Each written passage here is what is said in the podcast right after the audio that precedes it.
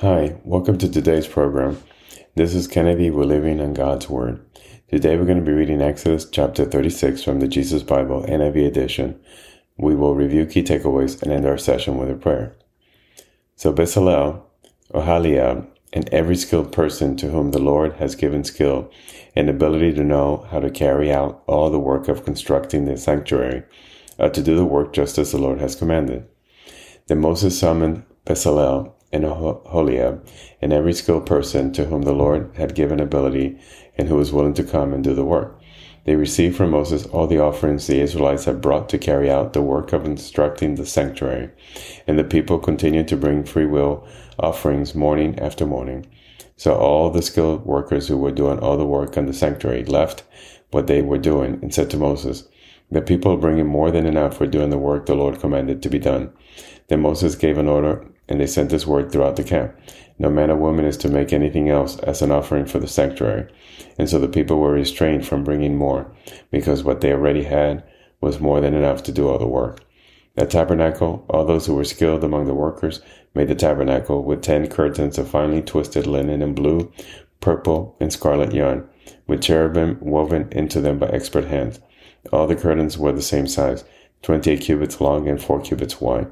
They joined five of the curtains together and did the same with the other five. Then they made loops of blue material along the edge of the curtain in one set, and the same was done with the end curtain in the other set. They also made 50 loops on one curtain and 50 loops on the end curtain of the other set, with the loops opposite each other. Then they made 50 gold clasps and used them to fasten the two sets of curtain together to set the tabernacle as a unit. They made curtains of goat of hair for the tent over the tabernacle, eleven altogether. All eleven curtains were the same size, thirty cubits long and four cubits wide. They joined five of the curtains into one set and the other six into another set. Then they made fifty loops along the edge of the end curtain in one set and along the edge of the end curtain in the other set. They made fifty bronze clamps to fasten the tent together as a unit. Then they made for the tent a covering of ram skins dyed red, and over that a covering of the other, durable leather. They made upright frames of acacia wood for the tabernacle. Each frame was ten cubits long and a cubit and a half wide, with two projections set parallel to each other. They made all the frames of the tabernacle in this way.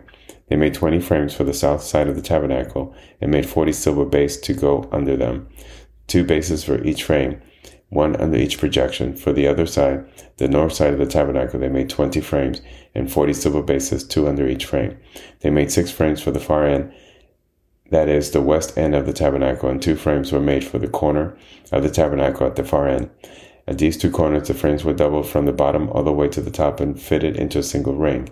Both were made alike. So there were eight frames and 16 silver bases, two under each frame. They also made crossbars of acacia wood, five for the frames on one side of the tabernacle, five for those on the other side, and five for the frames on the west at the far end of the tabernacle. They made the center crossbar so that it extended from end to end at the middle of the frames. They overlaid the frames with gold and made gold rings to hold the crossbars. They also overlaid the crossbars with gold. They made the curtains of blue, purple, and scarlet yarn and finely twisted linen with cherubim woven into it by a skilled worker. They made four posts of acacia wood for it and overlaid them with gold. They made gold hooks for them and cast their four silver bases. For the entrance to the tent, they made a curtain of blue, purple, and scarlet yarn and finely twisted linen, the work of an embroiderer. And they made five posts with hooks for them. They overlaid the tops of the post and their bands with gold and made their five bases of bronze. This is the end of Exodus chapter 36. So we see here that God gives specific instructions about how to build the tabernacle. And like this, he takes extreme care to go through every detail in everything he does for us. So let us pray. Father God, we worship you, we thank you, we honor you, and we're just so grateful that you are Father. We're so grateful to see to the extent that you care so much for us, Lord. We're not deserving of this, but you do care. You do love us. You go through every detail to make sure that we have what it takes in order to redeem ourselves, in order to be able to one day be in your presence.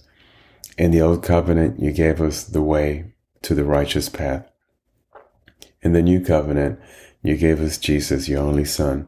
because you realized that we couldn't do it. So you gave us a new covenant so that we could reach you, Lord, because you did not want to be separated from us, from your creation. So, Father God, we thank you so much that you care for us, that you always look for a way to bring us to you, Lord. In spite of our shortcomings, in spite of our sins, you find a way to make us righteous. And so, Father God, we just love you for this and we thank you and we honor you. So we ask that you send us the Holy Spirit to direct us back to you, our God, our Father. In Jesus' name we pray. Amen. This concludes today's reading interpretation of Exodus chapter 36.